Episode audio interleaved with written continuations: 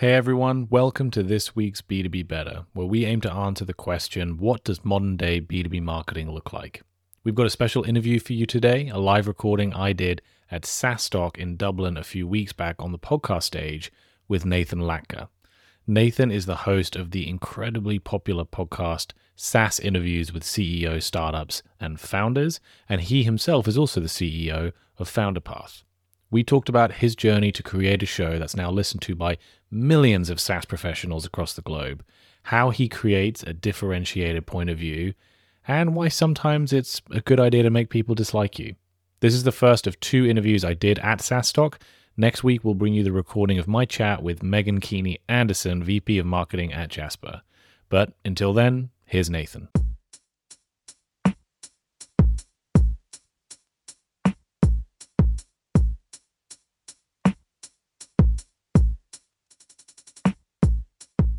Testing. Cool.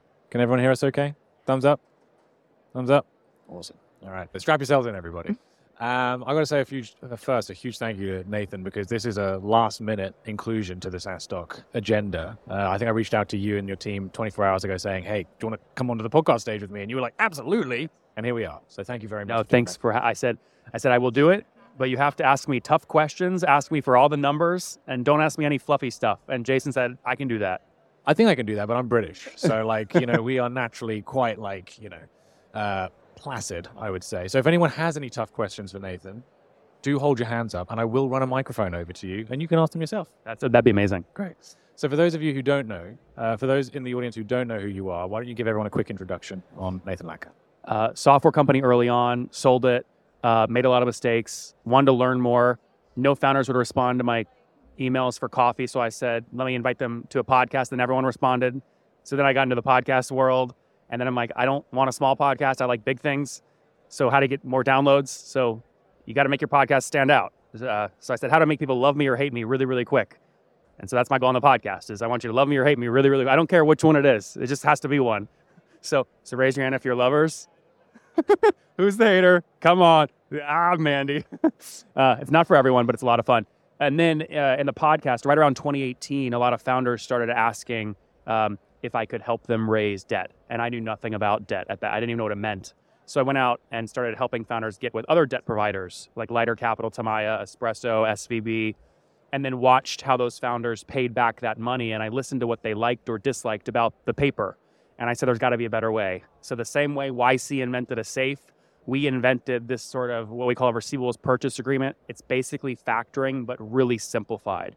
And so that's when FounderPath launched in 2020. Um, I put out my own money first, then we launched the fund, then we built the team, and so now we're growing that. Um, and now I'm like, I don't know if, like, I don't know if I wear a suit to these things because I need the bankers to love me to give me cheap money, or, or a black T-shirt so that the bootstrappers, store, you know, bootstrappers look at this and go, "Who the hell is this guy?" You know, and this Gucci stuff. You know what I mean? So it is what it is. So you said there a moment ago that you didn't really care if people loved you or hated you. You just wanted them to do either. What would you say is like the ratio of love and hate? Um, it depends on every episode. So what happens is when somebody books to come on the show, I can very quickly tell if they have a big ego or not based off how long the bio is they give me. Big egos, long bio. Small egos, two words. Um, and so if someone's got a really big ego, almost always I know my audience will be rooting for me to destroy the founder, right? Small bio, almost always, uh, the I will be too tough, and the audience will root for the founder, and they'll be thinking, Nathan, that's too tough. That's too tough. So, and it's usually the VC-backed ones that are PR trained that send me like the three-page long bios ahead of the call. So I don't care which one it is, but I would probably say on any given episode, it's a probably pretty fair split 50-50. I mean, for people to quote unquote hate you, and I mean, like, hate's a really strong word, but we're using it as proxy in this conversation. So, for people to hate you, it means that you've got to have an opinion. And I think that's something that kind of founders or content creators really struggle to do is to formulate an opinion that's interesting enough. It's going to evoke that reaction of, I don't really agree with that person, and I'm going to tell them about it.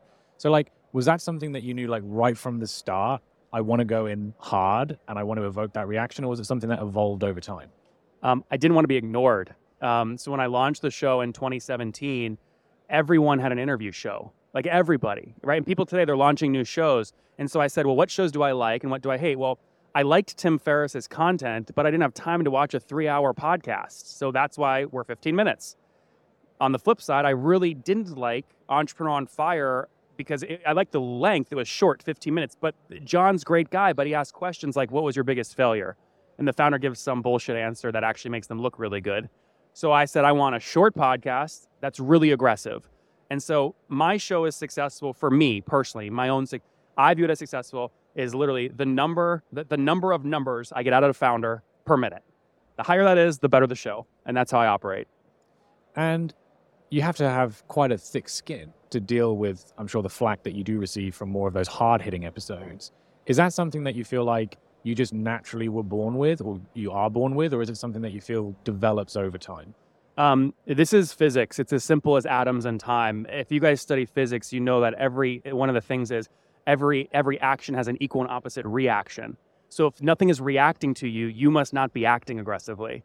You actually, I mean, my biggest problem right now, the reason the show's not growing faster is my enemies are idiots. I need better enemies so that they can hit me harder so that I can react stronger and then everyone watches the game. It's like a Super Bowl and the championship. You want to have a team. And so I have, I admit, I have actually made my own enemies on purpose. Um, I have had people use, and I've planted them, very negative headlines about myself so that I can then react to them because that's what people care about. And when I say I want people to hate me, what I really mean is most humans, their condition is that they don't go around talking about what they love this morning. They don't come to SaaStock and say, it's going to be a wonderful day and the sun's shining. They go, it's fucking cold.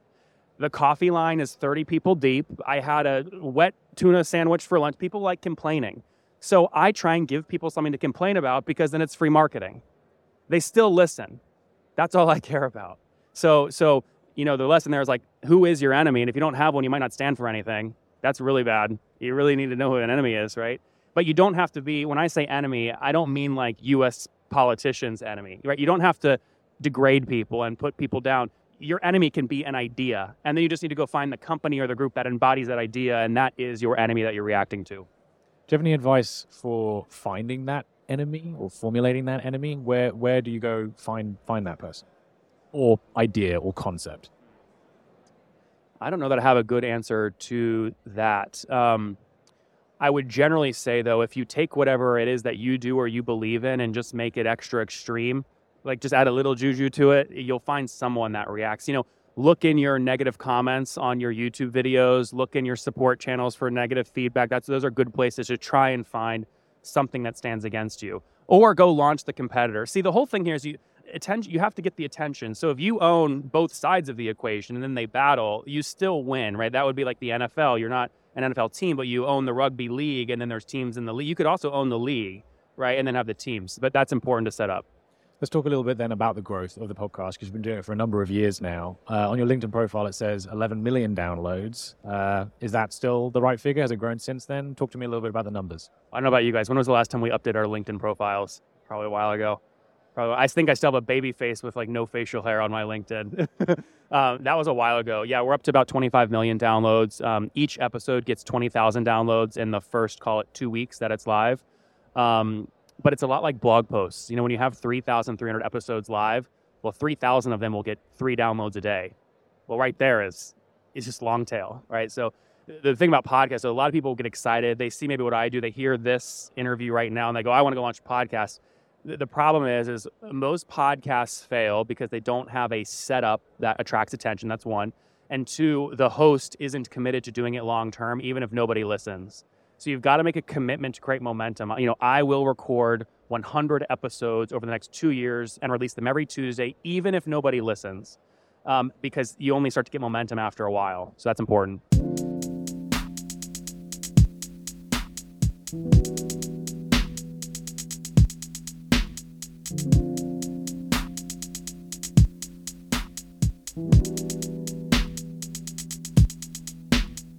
Hey, it's me again. If you're thinking about launching a podcast to help you win new clients, better activate in person events, conduct customer research, or build brand awareness, you're in luck. You can book 60 minutes with me to brainstorm what it will take to get started. No commitment, no charge. Simply visit www.b2b better.com forward slash podcast dash assessment. There's also a link in the description of this episode. Now, back to the show. Is downloads the only measure of success when it comes to your podcast, or are you looking at other milestones as well? No, there's a what I would say though is the world's perception of podcasts. is that the ones with the most downloads, it must be a better show. But if I had if I had a podcast with only 100 listeners, but all the listeners were billionaires, a great show. Uh, I love that show. I would do that show in two seconds. Only 100 downloads. So it's way more about obviously quality. But the problem is, is like when I'm inviting a new speaker to come on, if I said I have 100 downloads, they're going to be like, I'm not going to come on the show. It's not interesting. Right. But if I told someone I've got 20,000 downloads per episode, then they come on. So it's sort of a balancing act. And can you talk a little bit about how you secured those very first guests onto your podcast? Because, you know, I help companies launch their own podcasts, and one of their biggest reservations is who the hell's going to want to talk to us, right? Right from a cold start, particularly if that uh, host or the brand doesn't have a huge amount of brand awareness. So, like, how you go about getting those first guests? Um, you got to believe in yourself, and you've got to say it strongly. And what I mean by that is when I decided I wanted to, to launch the show, it was maybe in uh, like March and so my cold email to my first guest, I said the show will have 100,000 downloads by the end of the summer. You know, they probably saw or heard the show has 100,000 downloads, but I just believed in myself. It's the same way I got people to buy the book early. I said it's going to be a Street Journal bestseller, and then what people hear is it's a Street Journal bestseller. Um, a lot of people really, really don't like putting out big, bold public statements like that, especially PR teams for big companies, because then if you miss it, you're like, oh, what do we do? We missed it you got to lean into that fear a little bit. So we projected that confidence. I pre-recorded 40 episodes before releasing any one, and then I emailed off 40 uh, when I was going to launch, and I basically said I'm only going to publish on launch day the 10 founders who email their lists about the show, and then everyone else I released later. So everyone that wanted to be released on day one emailed their list. We had about 3.2 million emails, none of which were emails from my list that I built, going out marketing the show. So you're at 25 million downloads as it stands. Do we like that strategy, by the way, or is that bullshit? We can clap a little bit here. As people go, what are these people clapping about? Yeah, this is great. Okay, great. um, so you're at 25 million downloads today. What's stopping you from getting to 50 million downloads? Uh, time. Can you elaborate? I'll do another 3,000 interviews and then I'll have 50 million downloads. And what? uh, Seriously, it's it. Just, just, just time. I think people overcomplicate success sometimes. I mean, success really is about doing the same thing more consistently than anybody else for the longest period of time. Uh, I mean, if you look at the banking system in the U.S. right now, like Chase is going to win because Jamie Dimon does the same thing more consistently than anybody else, and if he's the last one standing, it's the last bank standing. Um, but like that story though doesn't work if you raised a bunch of VC because your board meetings are all about grow faster, grow faster. They don't care if you're here in 10 years. They want to get the billion dollar exit tomorrow. So it's this weird sort of balancing act. Do you feel that? Forrest has raised a bunch, right? Do you feel that tension at all? Just like waving, you feel it a little bit. Yeah, yeah. Can you talk to me a little bit about the impact of the podcast and its ability to help you successfully grow your non-content business ventures like FounderPath? Yeah. Um, so I try and practice what I preach. So you guys saw me talk about CAC arbitrage this morning on the stage. Um, I just believe if you're launching a new company today, you should build the distribution channels first. So, so pick a customer you really love. I knew I loved founders. I was a founder. So I said, let's build distribution around that, which is why I did the podcast. I didn't know Founder Path was going to be the thing that we launched from the podcast until maybe episode 1000 when founders kept asking me, can you help me raise debt? And I'm like, oh, maybe we should go raise a debt fund and do debt. So that's how it all worked. Looking back at, did you say a thousand episodes? That's how many you've done already? I know I've done th- over 3,300. Crazy. Looking back, are there any, would, would you do anything differently? Were there any mistakes that you made that you think kind of held you back from hitting those big download numbers um, that if you'd done differently, you would have got to quicker? I mean, I remember when I got my first cease and desist, I made myself sick. It was the first time I'd ever seen something big and scary. Now it's like, oh, another cease and desist. Uh, like, you know, I want a board behind me and just I'm just gonna pin up all the cease and desist because no joke, every cease and desist I get it is always the same thing. It is some v- some founder that's raised 200 million in NVC. Their PR team said, "Oh, Nathan's got a top 10 show.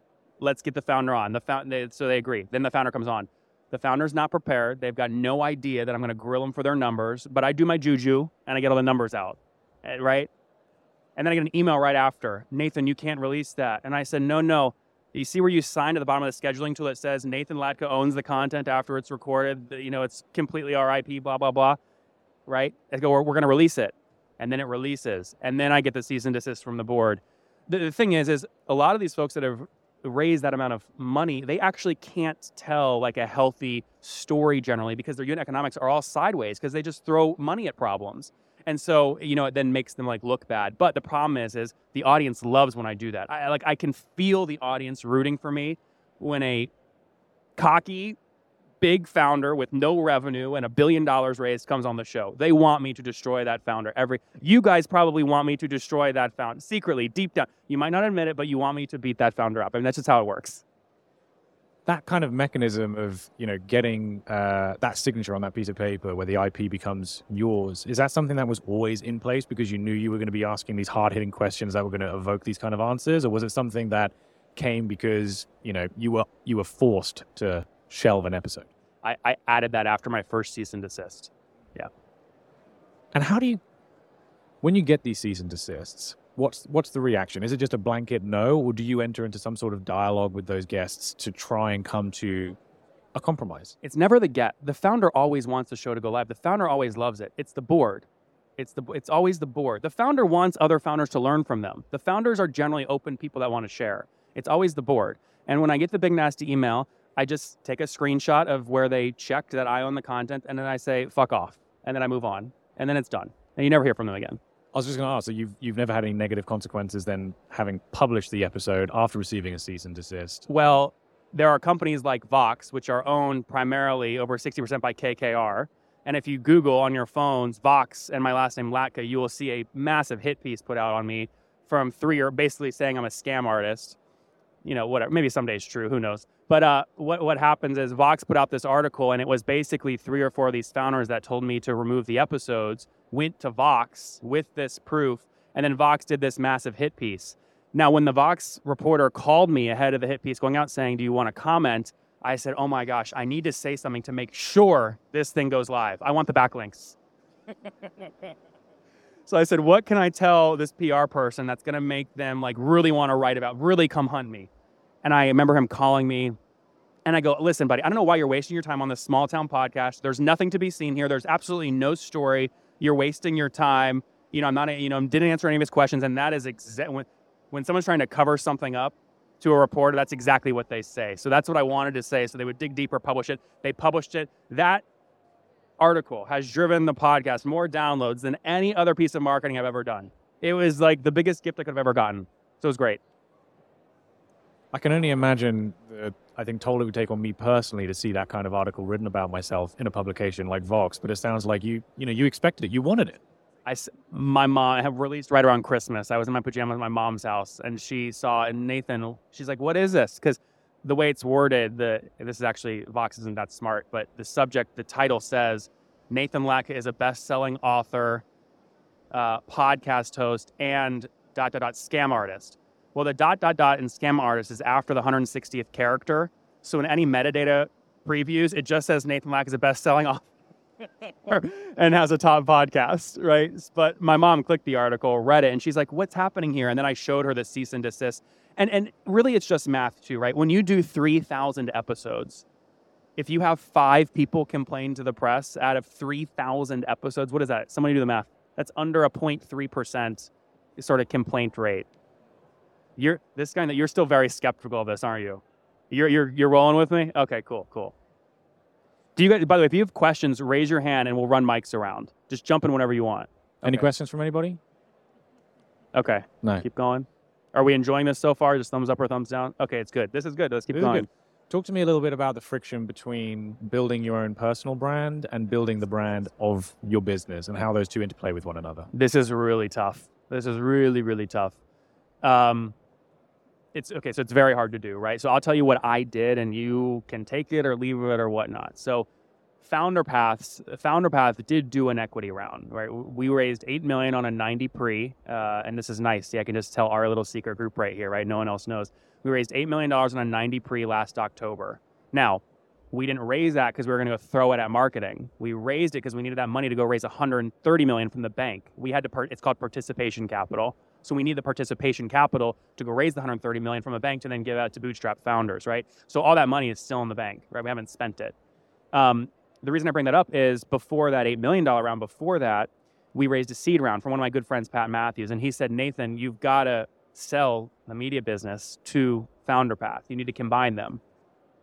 I remember going to bed, I'm going, how can I rationally convince Pat that I need to keep these as two separate companies? You never want to give up your kingmaker ability, which is your media business, right? That's what it is. It's Forbes, it's Bloomberg. You don't want to give that up. You always want to keep it. So, how could I do this? And I said, Pat, GetLatka is all about data from founders. No founder will connect their data to FounderPath if they think I'm going to publish it in GetLatka. So they must stay separate companies. Makes a lot of sense, and it's true. And so we kept them as separate companies. Um, and so uh, GetLatka, the podcast, all that's run by a gentleman named Ilya. Did anyone ever use a company called Datanyze back in the day? They sold to ZoomInfo. You've heard of them. Did you like up or down? Did you like it? It was a good tool. So Ilya bootstrapped to 5 million revenue and sold it for 20 million to ZoomInfo. I tried to recruit him right when he sold it to run GetLatka. He wanted to travel the world, so he did. But then I recruited him. So he's now leading as the CEO of GetLatka. So he's doing all the technographic, firmographic data. The only thing I do in the media business is I record the interview with the founder and then I hit end.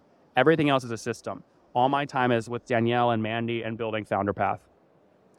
But you don't just focus on the podcast. You've also got the magazine, you've got the events, SaaS Open, you've got the book you know, from the outside looking in, you are building out this mega media machine underneath your own personal brand, but it's also obviously assisting your your other business ventures. So, kind of talk me through the relationship between these efforts, these kind of investments in media, and your long term strategy for your businesses. Yeah. Um, what I would say is, first off, you can't apply a blanket strategy to all this. Like, for example, um, have any of you guys heard of SaaS Open yet? It's okay if you haven't. It's fairly new. Raise your hand if you have. No? Okay, that's okay. Danielle and Mandy have, yeah. Um, we used to call it Founder Conf, and it was all purple branded. It looked like a Founder Path user conference, and nobody wanted to come sponsor our user conference or buy tickets to our user conference. So we rebranded it SaaSOpen.com, and our event, uh, our last event, had 700 founders, 150 speakers, cleared almost $750,000 of revenue. Right, our, our events combined, and SaaS Open is now growing. So you won't see my face plastered all over SaaS Open. You won't even see Founder Path plastered on SaaS Open because we know our strategy there is Switzerland we want that to be Switzerland on purpose, right? Now, you also have to have a lot of guts to print off a nine foot cutout of yourself and stick it in the middle of a convention for. But you know what I say? If you're not going to market yourself, who is? You know what I'm saying?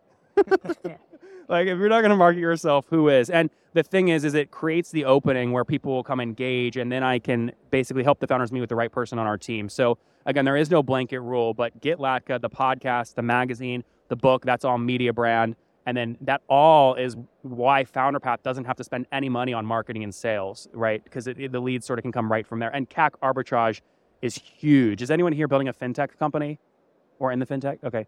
Raise your hand if you spend over, oh, you, you guys sort of are over here. Wait, hold up your badge. Let me see your badge. Built. Built. Okay, so is it Billet? That sounds fintechy. Yeah, you guys are probably valued at like a billion dollars. Maybe. Close. Almost. All right. Yeah. How many? Sp- raise your hand if you spend over thousand dollars on CAC, new customer on average. No one wants to say, okay, that's a good. Yeah, it happens, right? Yeah, it's just in fintech, what kills most financial technology companies is they spend too much money acquiring com- companies. They can't get customers cheaply. So I knew that was something that we would need to have as an arbitrage play, a real moat, as Warren Buffett would describe it, to have success at Founder Path. You're 3,000 plus episodes into this. You've got 25 million downloads under your belt. Um, I'm sure a lot of people listening to this are uh, they, they admire the journey you've been on before. They maybe want to emulate the journey that you've been on. Where do they get started? How do they get started? You got to pick a customer segment you really love, and then build the media comp- like build the media business inside of that first. So, uh, I don't know what each of you guys love. You all love something different, but just start with the customers that you want to work for for the next ten years, and that's a really really good place to start and then build the media business and then make sure that when you eventually launch the SaaS or the fintech or whatever, keep the media business separate. Because the way I look at the way I look at GetLatka is as FounderPath launches additional kinds of businesses under it, GetLatka can effectively play sort of kingmaker, right? We can we can use our email list and the next book and the magazine to drive traffic into any SaaS company. So if I really want to get Forrest on the podcast, but they say no, I might say, well, I'll include you in my next best-selling book. And they'll say, what do you mean? You're not a, be-? like, I, have already done it. So you can believe that I'll do it again, you right?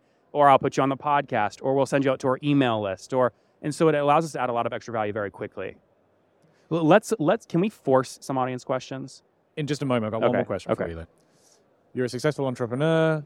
You're an accomplished author. You're uh, the host of one of the top SaaS podcasts out there. you're an accomplished and busy person. What's something that you could be better at? Well, I, I've purposely given up sort of like like the whole like love, kids, marriage thing, right on purpose. I just turned 34. Um, five minutes, great.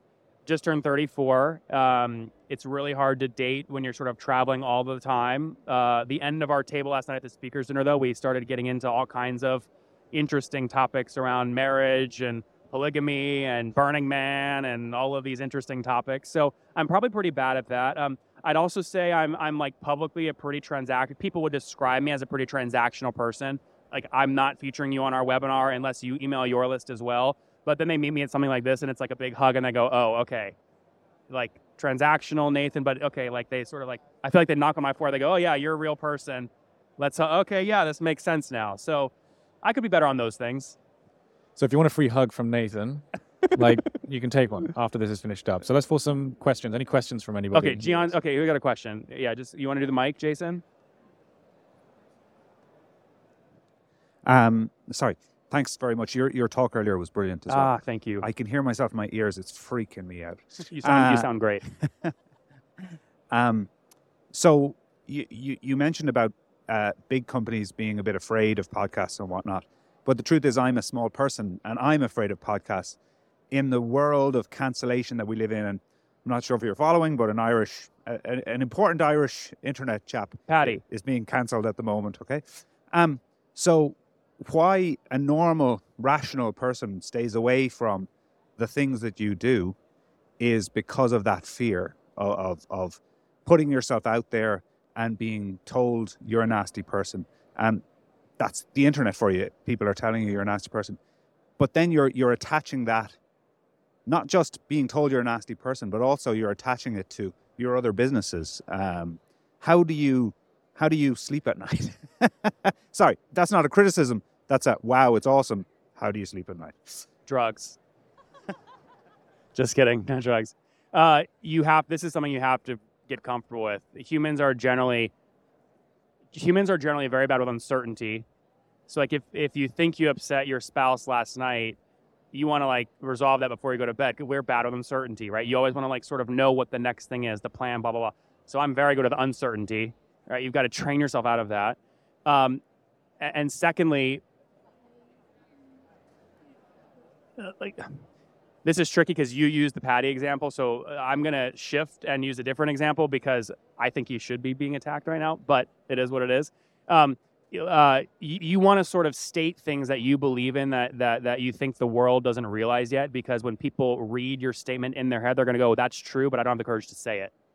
So to say it, I'm gonna retweet you. Right? I mean, let me talk about let me just talk about Trump really quick, right? Uh, because th- it's a little easier, right? Since he's six thousand miles away what Trump is so good at is saying what people want to hear. Uh, or sorry, saying a thing, one sentence, and three people with different views will hear uh, what they want to hear. So, like most people in the U.S., if they're unhappy for some reason, they want an excuse for their unhappiness. They don't want it to be because they did something bad. They're not working hard. They're not hustling. So when someone like Trump says it's this person's fault, or they might say something like, you know, I can't blame X country for doing Y thing. Well, the people that want to believe it won't hear the can't part at the start. And the people that don't want to believe it will hear the can't part at the start. So, like the art of saying a thing and letting people hear what they want to hear, it's a lot of like NLP sort of stuff, but used the right way, can be used to build a really big media brand and a really good SaaS company. I sleep very good though at night. I mean, my sleep score this morning was a 93. Any or any Oura rings in the house? There we go, Mandy. No one else? Okay. Oh, we got whoops in the house and Apple Watches. All right, next question. Yuri, you got one up front? No. Gian? He, he's got one. Give him the mic. Gian's got a question. See, I told you. Hey, man, I, I don't really have a question, just a comment. Uh, I never listened to your podcast, but I'm probably gonna start listening to it now. it works. Yeah, it works. you want to go, why is this guy sued? He's yeah, got like a great comb over. He's got a nice suit too. Why is he being sued? that doesn't matter. doesn't matter. That's awesome. We have time for one more? Okay, great. Any other questions? All right, Mandy's. Okay, back row. Let's do back row. Do both of you guys. Mine was going to be kind of quick. Um, it's basically around you are the CEO of a company that is growing quickly. How do you do another 3,000 episodes? I know that you said time was, you know, bandwidth is, is a challenge. what do you recommend to people who are super busy in this audience that are founders? How do you time block? I know you said you gave up love, marriage, children. So how do you how do you manage it all? Yeah. Um, I still, I still have a lot of love. It just the love changes frequently. If you guys are picking up what I'm putting down, don't tweet me, don't quote me on that. Everyone without without headphones are going, "What the hell are these people laughing at?" Uh, so uh, think about what I do for a second, right? The podcast interview is me learning and getting inside and understanding what a founder needs. Well, if FounderPath had an army of SDRs, what would those SDRs be doing? They'd probably be doing phone calls, trying to understand what a founder wants or needs to see if we can help them with capital. I am effectively, what we've effectively done is I am an SDR at FounderPath, but the SDR is a media business. I know, by the way, the media business makes a lot of money, right? Which is arbitrage. So the way I, the way I do my podcast interviews is I will, I will block two days per month and I will record from 9 a.m. to 6 p.m. and I'll do between 20 and 30 episodes each of those days. So I'll do between 40 and 60 recordings each per month, and then boom, I release them one per day. Uh, and that's why I've never missed. I always have a I always have a backlog of 30 to 60 days. So if I get sick, or if I just want to travel or something like that, I can always release them. Yeah. Okay, one last one. Thank you. I'll be quick. Dale Shepherd, Trinity Hawk. Um, I am in week five of my solo founding career, um, but it's a services business, so I don't have a product. Um, I am providing fractional CRO and sales strategy support for startups. What one thing can I do that will make the most impact? I I would I, some create a debate around what should be in COGS and a P&L, right? So if you're doing fractional CFO services, what is something that everyone Sorry, CRO, Oh. CRO. Um, uh, blah, blah, blah, CRO, CROs, CROs, CROs are thinking about conversion rates, funnel, SDRs. What's something controversial a, a CRO would say? Just think about something that maybe. Well, one of the biggest things I've, I've heard this week is the profitability versus growth debate. No, no, no. But that's like not- that's what- like too that's too vanilla. Everyone's talking about that. Like, what's something you believe in related to the CRO function that other people would probably not believe in, but if they think about it more, they'll agree with you. Whatever that is, that's the thing. Yeah, I, I've got it in my head. I don't whether I should say it out loud Maybe you guys have some ideas, but like whatever that thing is, that's the thing. and just double down on that. Yeah, I know. I'm making this up. No, you should never hire another SDR. Use outsourced SDR shops for the rest of time. I mean, I don't know, Yeah. something like that, and then build a whole thing around it. And Understand. that's what I would do. Yeah. Thumbs up or thumbs down. You guys learn something? You have fun? All right, sweet. I'll hang out at the booth if you guys want anything. Yes, but thank you so much. Appreciate you guys being here. Jason, thank you. Thank you, Nathan. Nathan Latka, everybody. You guys, B2B Better podcast, by the way. Check out his show as well. It's very good.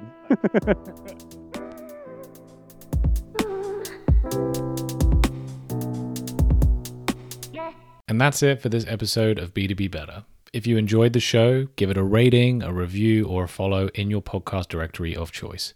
I can't tell you how much I appreciate it. See you next time.